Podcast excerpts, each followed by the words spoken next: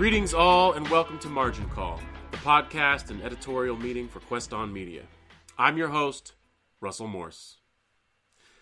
Tonight is the next installment in our Technocracy series, uh, wherein we explore, debate, unpack all tech and robot and singularity related news.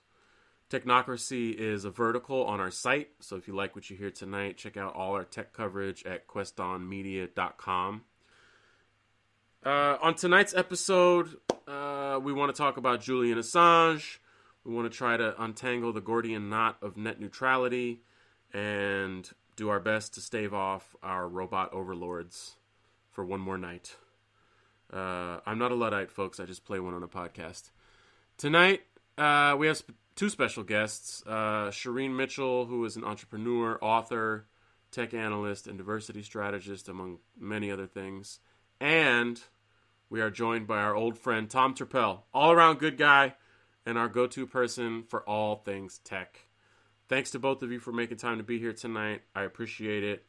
Uh, Tom, I'm coming to you because moments ago you mentioned.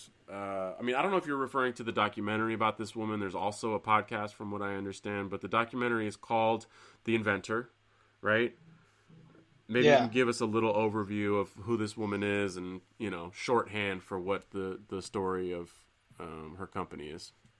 Yeah, absolutely, Russell. Thanks for having me on. Um, yeah, I mean, I, I could just talk about what I saw on the HBO documentary, The Inventor, Out for Blood in Silicon Valley. It was about um, Elizabeth Holmes, who is uh, at the age of 19, dropped out of Stanford and started her own company called Theranos, which was designed to um, basically she created like she was in in the midst of creating a machine that would optimize uh, blood testing for those that you know would not be able to afford it from such uh, companies such as Quest Diagnostics. You know, normally what you'd have to do is like go to a phlebotomist and get like a huge sample of blood to be tested and you know be you know inspected for different diseases or different viruses etc and this was obviously what she was pitching was the uh, the ability to just take a prick a finger from blood like you would from like a diabetic sample and then being able to test it with that same thoroughness. And what ended up happening was that she would sell these machines to different vendors such as Walgreens and only to find out that the machines did not work, let alone when they would send the samples back to the headquarters for testing, they would just send them out and or use machines that were purchased by their competitors. So it was almost like a a, a fraud scheme, you know, wagging the dog, so to speak. Right. But what I found really interesting about it was that from what I've seen in Silicon Valley, there are a lot of businesses that are kind of performing under the same practices. It's almost like a crapshoot. It's like it's it, the best way for me to describe it really is that it's almost like in Hollywood where you just sell an idea for a movie. Like if you were able to go into like 20th Century Fox and say, "I have an idea for a movie. It's Rob Schneider as a garbage man." And then suddenly he's transformed into a CEO. What's going to happen next? And then someone buys it for 3 million dollars. Hey, I mean, hold on, really is what- quick. I don't mean to interrupt you. That's a good movie pitch. just really quick. Just want to get that out of the way. Uh, uh, also, a helpful metaphor, uh, and I think you're right. I mean, I part of the reason I wanted to talk about this is because I heard uh, her story. I heard the story of this company uh, within days of seeing the Fyre Fest documentaries that came out. You know, I don't know when that was, six weeks or two months ago. Uh, and you know, there are a lot of echoes in that story, right? Where you kind of, it's like, um, I don't know how many people like musicals, but The Music Man uh, is a classic American story of a guy who comes to town and says, "That's right, folks, you got trouble right here in River City. You know what you need? A boys band." And he sells, you know, instruments in a boys band to this whole town for instruments that are never going to come, and takes their money and and takes off. Right? He's a huckster. That's tale as old as time. It's more American than apple pie. Um, but the tech industry seems particularly ripe for that kind of exploitation because there's only a small amount of people who really understand this stuff and then there's a bunch of rich people who just want in. You know what i mean? Mm-hmm. like it's you know if you go into river city iowa and tell them you're going to start a boys band you got a bunch of iowans who are like well okay i can scrape together $60 for a trombone. But if you go to silicon valley and create an alternate society you become surrounded by billionaires who want to get rich off of you but don't understand what you're talking about um, and I, even though Fyre, you know, Fyre was not a tech company ostensibly, you know, or you know, uh, all right, there's like a credit card company for a while, and then I guess they were they were like an app, but they weren't a true disruptor, you know. But that business of like putting the business out first, right? What Sandy used to call it, writing the headline before you write the story. You know, like don't mm-hmm. before you do any reporting, you just like you know what the story's going to be. It's similar to your Hollywood analogy. I think that's part of business, but what seems different about tech is that it's such a specialized knowledge set or I think of it as a, such a specialized knowledge set, and there's so much money at stake that it's really easy to exploit people. Um, but is it fair to say that that looks like that's what happened with the? I mean, that's obviously what happened with this woman. She didn't have. Did she have plans of eventually coming up with a technology that could successfully deliver on what she promised? My opinion, from what I gathered, is yeah, she definitely had visions that this technology would work um, the problem was she never. I um, and what I gathered from the documentary, and that's what I'm speaking from, is that I don't think she ever knew how. It's almost like I have this idea, and I'm gonna hire the people to make this idea happen. Right. Well, I think one of the main problems with that is is like if you know how the idea is going to work, you I mean what the idea is, you better know how it's going to work essentially. And you just can't come up with an idea of like I'm going to create like this show and I'm just going to hire other people to do the job for me. Like that's just to me not how innovation works. That's true. It's but, not how innovation works, but it's often how capitalism works. Interesting. Right. Okay, Shireen, I'm so glad that we have you uh, here with us today as a guest uh, to kind of hold our hands and help us understand all that's going on in the tech world. I want to start just because of my own personal interest uh, with the the new quote unquote new net neutrality bill that Nancy Pelosi is touting. I think she's calling it something like the Save the Internet bill. Isn't it something ridiculous like that? Okay. Something like yeah. that. No, but there's a there's a there's a whole campaign that was basically called Save the Internet, and that campaign is what she's iterating as you know the language to kind of keep it in line. But the whole net neutrality debate has been going on for quite some time, and it's not new. It's not different. What is key though is when the FCC became a different leader. I won't name him because I just feel challenged about the way in which he already like dissented during the whole FCC debate around net neutrality. When he took over, he basically wiped it out. And it was very interesting because out of everybody on the FCC who actually argued about these issues, he was the only one dissenting. So when he finally became sort of the leader, he completely said, "Oh, I'm just going to make this choice to figure out how we can just wipe out the net neutrality rules." So, what was the nature of his dissent? Help me to understand a little bit better, like what his dissent was and um, what the FCC, the rest of the people in the FCC, were arguing for. So, his argument, just so that we're clear, was literally about the fact that uh, the debate was more about the government basically putting a heavy hand onto the conversations about net neutrality and impacting corporations in a negative way. That was the majority of what he was saying. And truth be told, that's literally almost every Republican stance on the argument. What um, what is very complicated with net neutrality is the conversation between what government does and, and what corporations do. We individuals are stuck in the middle of that debate and that's what people don't understand. It's like the the the govies and the corps are fighting each other and we are being impacted in multiple ways. We're also being impacted financially, but also being impacted in terms of the way in which we have access to information. So people are confused about the concept of net neutrality because the words don't fit, right? Net neutral. Right? Why doesn't it's that fit? Why internet. doesn't that line up? I like that phrase. Maybe it's because I like alliteration. So it just sounds good, but what? Why do why do those things not fit? Because m- the average person can't translate what neutral means.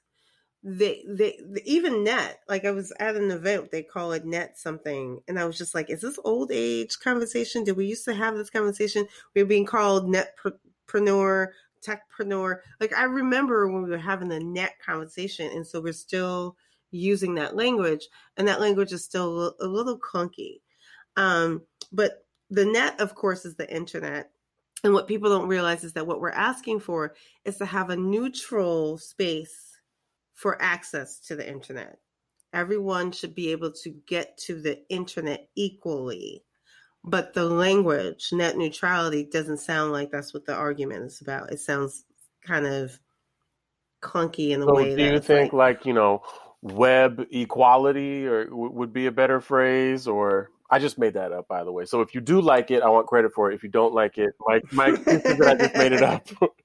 is it that kind of thing where we need better? I think yes. It's like trying to understand that we're at we're we're literally asking for people to have equal access to the pipes, and it doesn't matter who's building the pipes out and and and who's paying for the pipes. And so so the complication is the government does subsidize the pipes to some of these corporations. And yet these corporations still want to be able to pay, be able to charge users whatever they want. But the government is subsidizing. How how does that make sense that they can say, "Hey, you, you know, you you're using too much of the pipe. We're going to charge you this much." While we're going to charge this other group who, you know, other group of people this much. And so the part that gets confused is corporations, of course, Netflix, of course, like Google, of course, are using the pipe more than anyone else. But the but, but the problem is is that Netflix is not using it themselves. Users are connecting to Netflix to use it. Right. And people don't understand that distinction. It's like the argument is supposed to be corporations and government, but the truth is, who's using Netflix? Me. Every one of us. I am tonight. Everybody. So so when they make it seem like it's a government versus corporate conversation, it it takes away from the everyday person la- layer of it. So you use Google, you use Facebook, you use Twitter, you use all these things that is part of that pipe that the telecoms are saying, well, maybe you're using too much and we just want to charge you extra. Same pipe, but we want to charge you extra because you're pulling in more information than quote unquote other people, whatever that means. The other people thing is really complicated. But rural people do not have the same access as others because of where they are and the way those systems are so built is that, out. Is that an infrastructure problem? Is that it's an okay. infrastructure problem? Yes, so, it's definitely an infrastructure problem. That makes sense.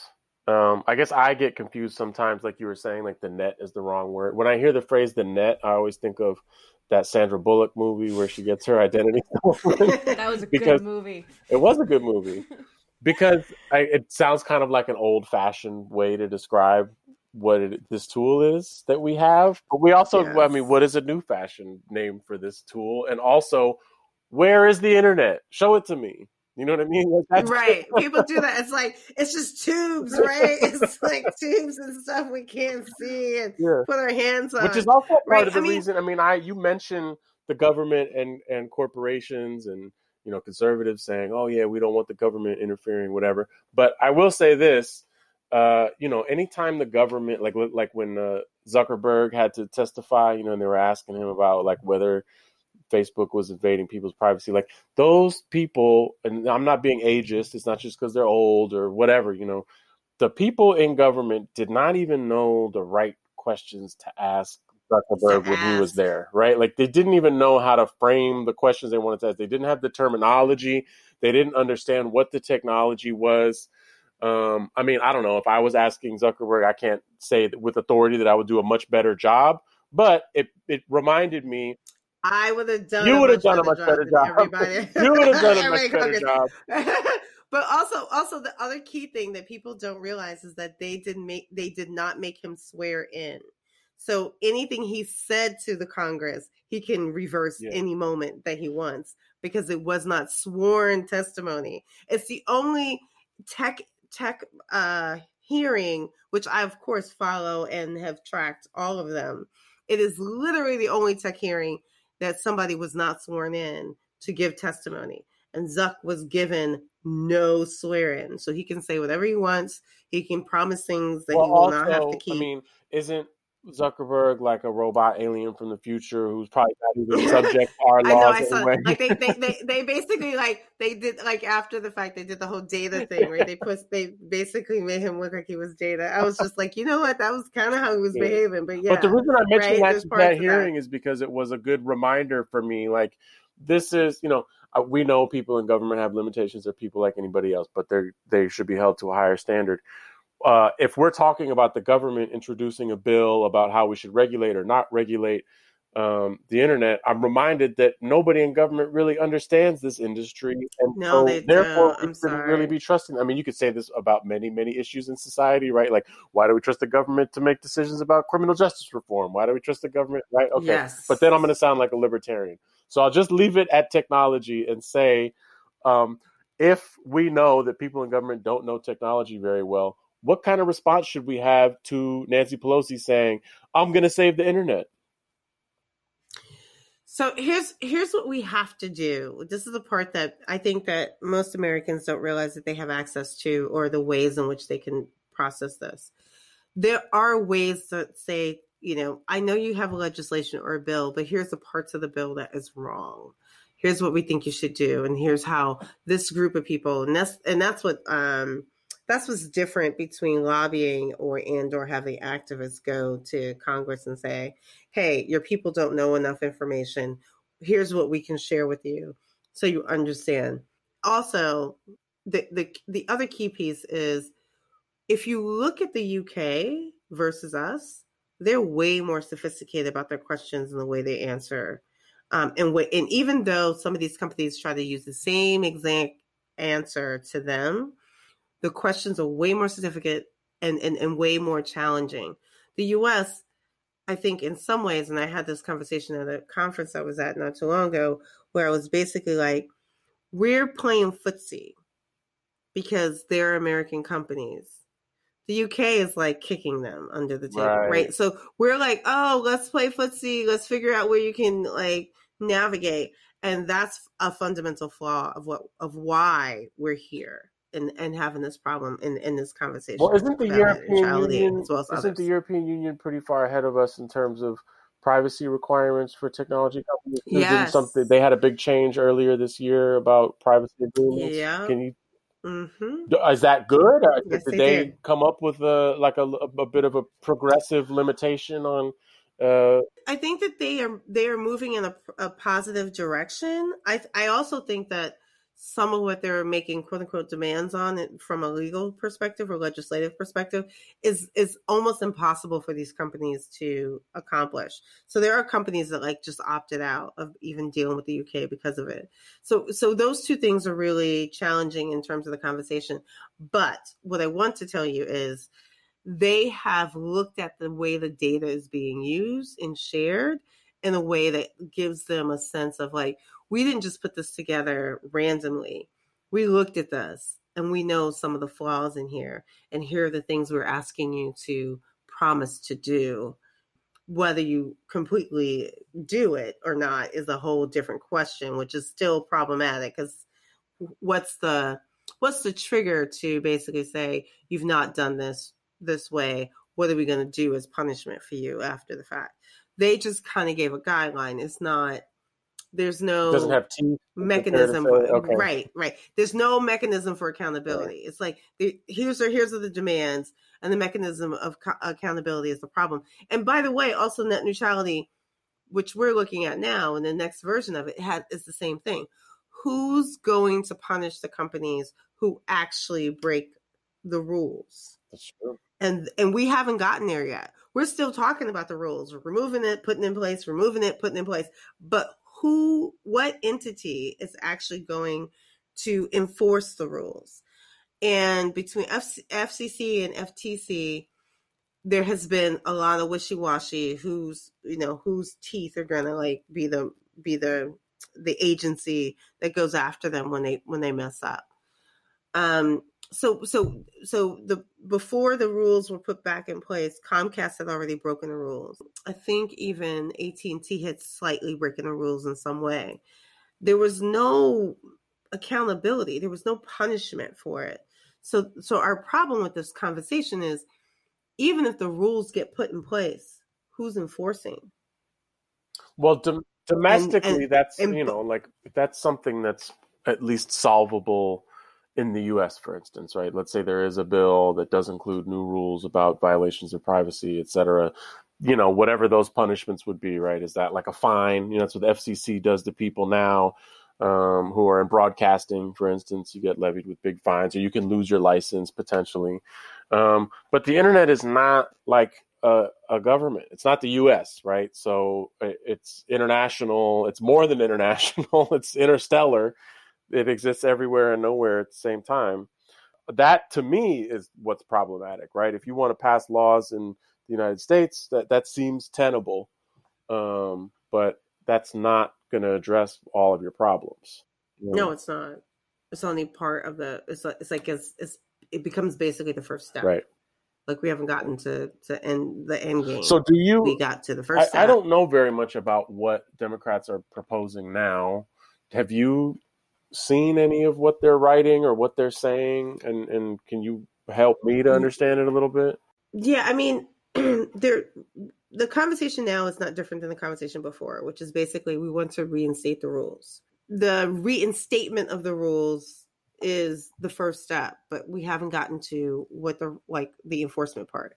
So so Nancy and others are basically saying we're going to find ways to make sure that we can reinstate the rules. What's challenging about that is that that's not different than what happened several years ago. So if we're starting all over again, we're not growing. We're just starting all right, over again. Right. And that's what the problem is coming from the Democrats. It's not they, they, what they're what they're what they're promising or what they're trying to fight for is to do a reinstatement, not do an enforcement. Um, the other part of this is just so we're clear is there's still this this Republican conversation about it. You're asking the government to be the enforcer, and the uh, and what's the question to that? It's like who's supposed to be the You're right. Who else would the enforcer the, be if not the government? Be. Right. Yeah, I mean, this isn't the kind of thing where right? you like let the free market regulate itself, or, no. Or, you know, because this is you can't do that with yeah. this, and and that's and that's the, the uncomfortable part. It's like, oh, let the free market figure out how to make this work. No, actually, that's not how this works in this particular framework, because the tech companies can charge you whatever you want and there's no free market argument because they can keep just you know accelerating the costs right. and they're also accelerating accelerating the costs on both sides of the pipe the the part that people don't realize is like you already pay for your part of the pipe right so when you connect to your wi-fi or your files in your house uh, for your tv or whatever you're already paying a cost the the corporations are actually doing the same thing. They're actually paying a cost to make the same connection to you. You are in the middle of this connection. What the tech companies want is to say to the uh, let me do this differently to the to the corporations if you have so many users that take up so much of our bandwidth we're going to overcharge you but then they're saying to us if you use too much of download bandwidth we're going to overcharge you too. They want both sides of the overcharge of the pipe. The pipe is the same. They just, they're basically saying, we want to charge more for both of these two things. And what's different about that is you have to understand a Facebook would not have existed if they had to pay those charges. Yeah. Google would not have existed if they had to pay those charges. So any little company, any little nonprofit, any individual who's like just trying to start out who eventually starts to take in a little bit more bandwidth, who gets charged more money, they won't be able to, to do what they could possibly do with that net neutrality argument. Right. So so the argument is still complicated, but it's also um, people don't understand the the way that that it works. I should not just be just because I work on my computer, I still should not be charged more than anybody else who happens to not work on that computer. Right. Yeah. We're using the same. In some ways, it sounds like you know if you are a startup, right? Like you are essentially punished for being successful in some way, right? Like if you get yes. more and more users, it like restricts your growth because you're having you have to have like an adjusted price model where you have to account for that huge new expense, which is the cost of success is that you have to pay more to be good, which kind of kills the whole startup spirit of tech, and that's how it's gotten us as far. Anyway. So, so tell me how that's in, you know entrepreneurship. Tell me how that's like yeah. opening the door for yeah, no, I mean, you know innovation. love stuff like that where they're just like, no, man, let people just go wild and don't. You know what I'm saying? Like if you have an idea, follow that all the way to the end. You shouldn't have those kind of punishments for success. That's why they ostensibly hate exactly. taxation, right? Although, yeah. But but they're but they're saying okay to this, right? So that's what's that's that's what's. But that's just because it. of these, you know, huge uh, corporations, right? It's because of telecom like AT and T and Comcast are influential enough that they can get yes. enough uh, legislators to get on their side for it. It doesn't really have to do with ideology at all. Oh no. my goodness, the wool has been take pulled back from my eyes, And Does that you. mean that not all of our elected officials have our best interests in mind? No, they don't. That's why. I mean, come on, let's be honest about that. Some of them are being lobbied yeah. and some of them are being paid, yeah. you know, for their campaign. So right. it's very complicated, but the everyday person needs to understand that the parts of right. that. I mean, that's the key. It's like how does this how does it impact you? And that's the key question. And most people don't know the answer to right. that. Uh, well, this is a helpful primer. Anybody ask me about net neutrality, I'm just going to send them a link to this podcast and say, Shireen breaks it down. Don't make me have to explain it. Shireen did a better job. Um, I do, before we go, I do want to talk about Julian Assange.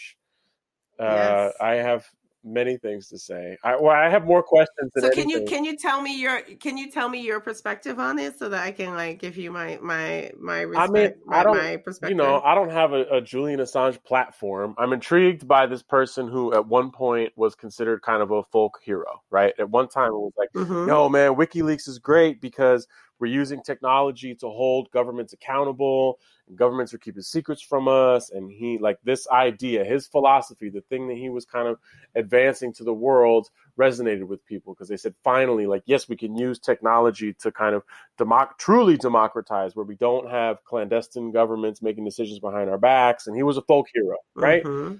flash forward 10 years things have changed right? He really is kind of considered a villain. I even remember you know um, uh, President Obama was not a big fan of Julian Assange, and he was coming out like, "Man, this is what he did was wrong." And it was like one of the few times that liberals were like, "Well, I don't know, Obama. Julian Assange seems like a cool guy. You know, give him a break, right?" And only now uh, do we realize that there was a lot of other stuff going on with Julian Assange. There are a lot more questions about him. Maybe he wasn't as pure of heart and pure of mission as we all kind of hoped he was or assumed he was that's that's my only interest in it is how uh, in in the last ten years he's gone from this folk hero to a, really a potential villain. If that you know if that's fair to say, is that is that a good take? It's it, that's a good take. And um and the challenge that we're having with this conversation is because they're trying to have a conversation about you know uh, journalistic freedom and to make sure that the journal you know uh, freedom of speech framework of of of, of our um, constitution does its job, which is to challenge the government. So, can I just say right now, most of the free speech conversation is is muddy and not completely working the way it should. You know, um, the current person in office is basically trying to like do a federal investigation on SNL because they were mocking him. Like that's not how this works. That becomes a problem with the conversation. And if you're willing to let that conversation happen, then you can't have a decent conversation about Julian Assange. And so, just so we're clear, Obama pardoned Chelsea Manning, who is the person who gave information to WikiLeaks that finally got out. What I also think that people don't realize is that WikiLeaks has always been sort of a middleman, a middleman in a way that like there's a, there's journalism and there's people who may be whistleblowers and they think that they're somehow in the middle of that. And that in itself should be something that people should pause on, right? Why do you need a middleman for that? The second part, um, I'm sorry, third part, I did Obama, then this. When you're casing the joint, which somebody else said on TV, and helping someone hack the joint to get that information, the line has been crossed. Yeah. It's not journalism. It's not, it has no integrity. If they happen to have access to and they share it with you, very different. But if you're trying to get them to figure out how to hack the joint and teaching them how to hack the joint or actually hacking yourself, you're no longer a journalist. Yeah. And that part is the part that people don't seem to understand about Julian. He has participated in multiple versions of either helping hack hacking happen to get information or participating with foreign actors hacking to get information. And that in itself is the flaw in this argument that people keep having. This is not about journalistic integrity at all. This is about someone who was casing the joint, was figuring out how they can get access to information that's not theirs. And and then once they got that hacked information, which is a criminal act, then basically saying, "Oh, this is just journalism when we share it." No, no. you helped participate. Yeah. Well, there's another aspect of the story that you uh, have mentioned to me, and I, I think is in your video that you have online now. Can you talk a little bit about yes. that for people who haven't seen the video? Just tell us a little bit about it and how it relates. There's a yeah. yes, there's a there's a NowThis politics op-ed video of me that speaks about the way in which um, this false information or disinformation is being used and the ways in which also it's being disseminated using fake identities, including Black people, Black women specifically, as if we are in agreement with some of these things. And so the, the reason I bring that up is because what happened with Julian Assange in 20, 2016 that's connected to this is literally the, the Russiagate conversation. And in that Russiagate conversation, the target was the Democrats. The target was the Black vote and all of this is connected to the way in which people decided they were going to manipulate our democracy. And so, so Julian is not just connected to this part that I told you about in terms of just the Chelsea Manning piece.